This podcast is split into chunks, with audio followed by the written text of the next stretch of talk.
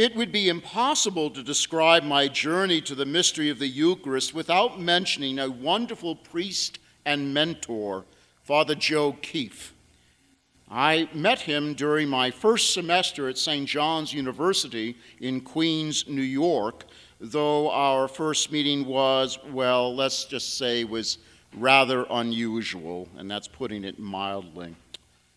I was 17, I was not a Catholic, and I had attended a party in Manhattan on a Saturday evening. When I got back to Queens, I noticed that I didn't have the key to let me into the house where another student and I had rented rooms. It was about 1:30 in the morning. Now, I knew that the university chapel was always open, so I went there to crash. I saw two very large closets. So I went into one of them with every intention of getting up really early and bolting out before anyone else came in. And when I got into this one closet, there was this very comfortable chair in it. And I thought, now what an odd place to put a chair in a closet. Well, I fell fast asleep. I woke up to hear a woman's voice say, Bless me, Father, for I have sinned. oh dear.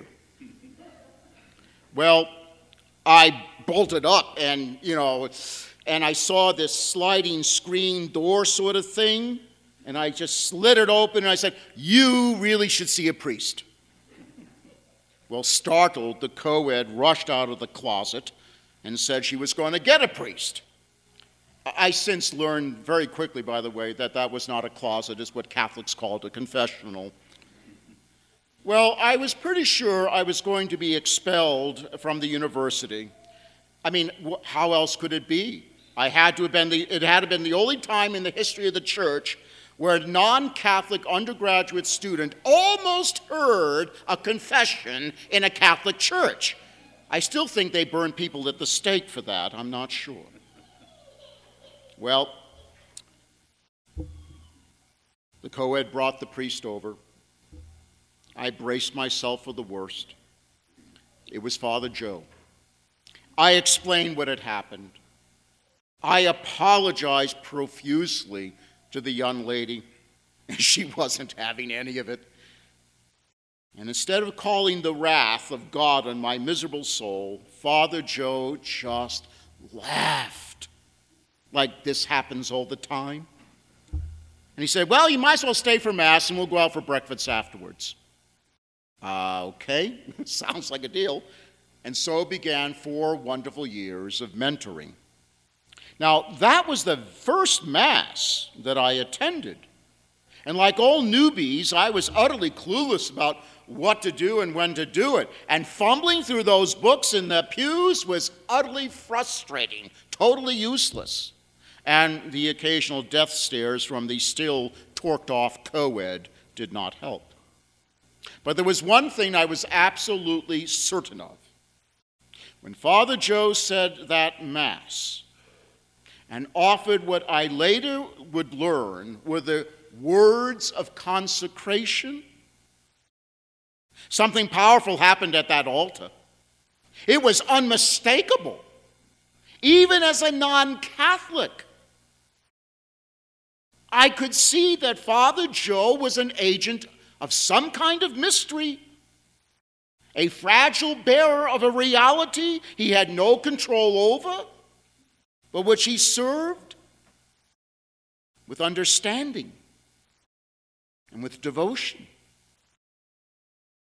Now, some in the congregation were attentive to it, some were oblivious, and some were just plain bored. And I suppose it was that way with the apostles at the first Eucharist. It's that way today. Fallen human nature often resists or shuts itself off to divine mystery. Well, Father Joe and I met regularly during those four years. I pummeled him with questions about Catholicism and especially what happens at the Mass. which I often attended. Sometimes Father Joe was the celebrant, but usually there were other priests, some of lesser talent, passion, and skill, but still the mystery was always there, and that fascinated me. Father Joe frequently said that the priest is, the, is just the instrument Christ uses, and some priests choose to be better instruments than others. In my final year at college, I approached Father Joe and I said, I want to become a Catholic. to which he said, Well, it's about time. I was a slow learner. I was received into the church on a very foggy Easter Sunday morning at the University Chapel, along with several other undergraduate students. What I recall so vividly was kneeling and being riveted by the priest speaking those words of consecration. I knew then, as I know today, without the slightest doubt, Jesus had come. He had come to feed me with his body and his blood, not a symbol that I can simply take or leave, not a representation, but the ultimate reality of divine love who defies time penetrates through and transforms bread and wine into a miracle whose supreme goal was to transform me. This is why, to this day, I always tell people you want to see a miracle? You want to see a miracle? Go to Mass. Go to Mass with the, with the eyes of your mind open. You don't need to go to Fatima or Lourdes or Knock or Medjugorje or any of those other. You don't need to go to those places. You want to spend several thousand dollars? Put it in my collection basket, but to attend Mass. and open the eyes of the mind to who is coming for you. Well, then I went to receive the holy gifts. It's impossible to express clearly what I experienced. I received the Lord, and I returned to the pew to offer a prayer of thanksgiving. I really have no idea how much time had passed. It didn't matter. That moment was captive to eternity, where time was meaningless. I was embraced by divine love, infused with Christ's life, fully accepted by Him despite all the frailty of my fallen nature.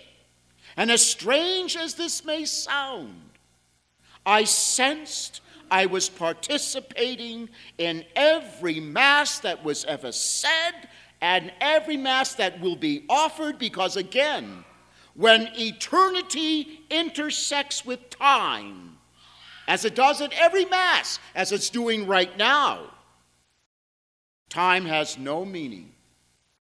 The church herself has no boundaries. I did not have any visions. I did not hear any voices. I simply knew.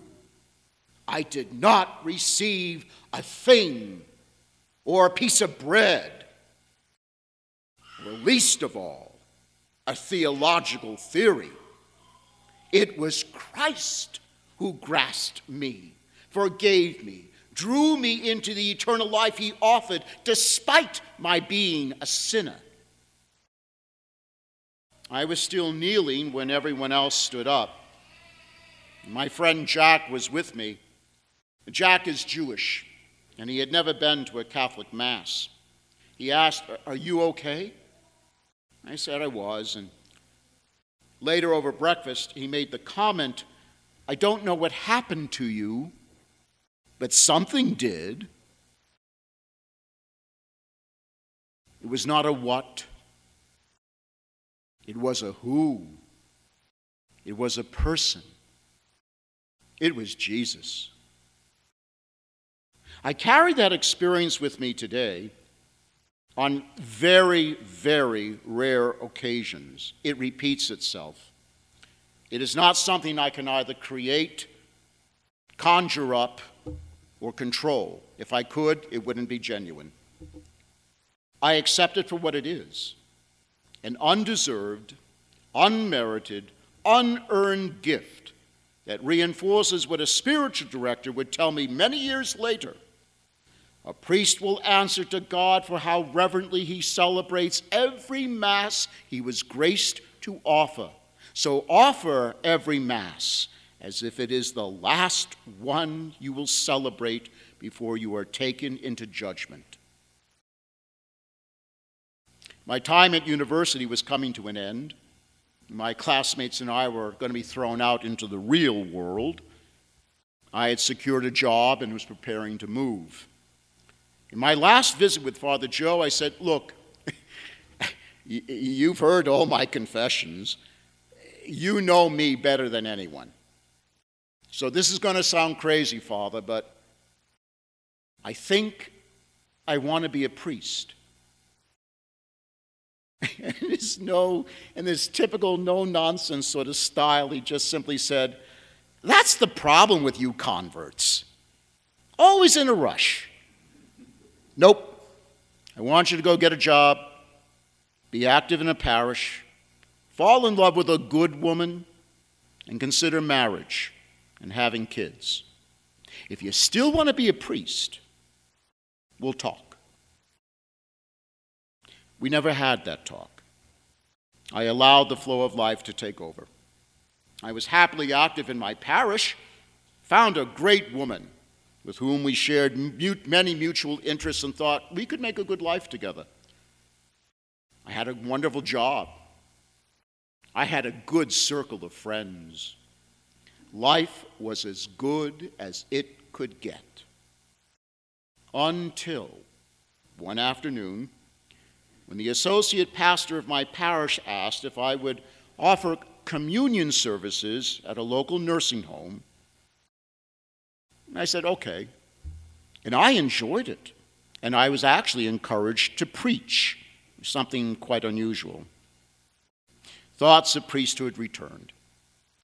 I wrote to Father Joe to get some advice. And I received a letter from his religious order telling me that he had died from a sudden heart attack while waiting for a bus on January 1st, 1978. And he was only 63. But I thank God for the time that we had and what He had already given me to help me make an informed decision. I often think about Father Joe. I think of the other priest mentors as well who were taken from this world. Father Bill Esmenshade, who took me under his wings when I first came to Wyoming and was assigned here in Buffalo. He always said it doesn't matter how many masses you celebrate, for those who come, it is their first. And you, how you celebrate it will either help or hinder them from seeing Christ in the Eucharist. Father John Wright and Father Carl Beavers also stressed a similar thought when I was under their tutelage. Those priests didn't just talk about the theory. Fallen creatures, they strive to put the theory into practice every day of their lives. Sometimes they hit it out of the ballpark, and sometimes they didn't, but they tried. They knew what they were graced to be agents to make Christ present in the mystery of his body and blood to feed his people. Why is it then there are those who call themselves Catholic, but settle for just going through the motions and never allow themselves to realize how much Christ loves them. That He is present to nourish us with His true body and true blood for the forgiveness of our sins and offer eternal life with Him in the here and now. How does that happen? I will address that in my next talk. But let me just say for now there's plenty of blame to go around. And I will start with the clergy.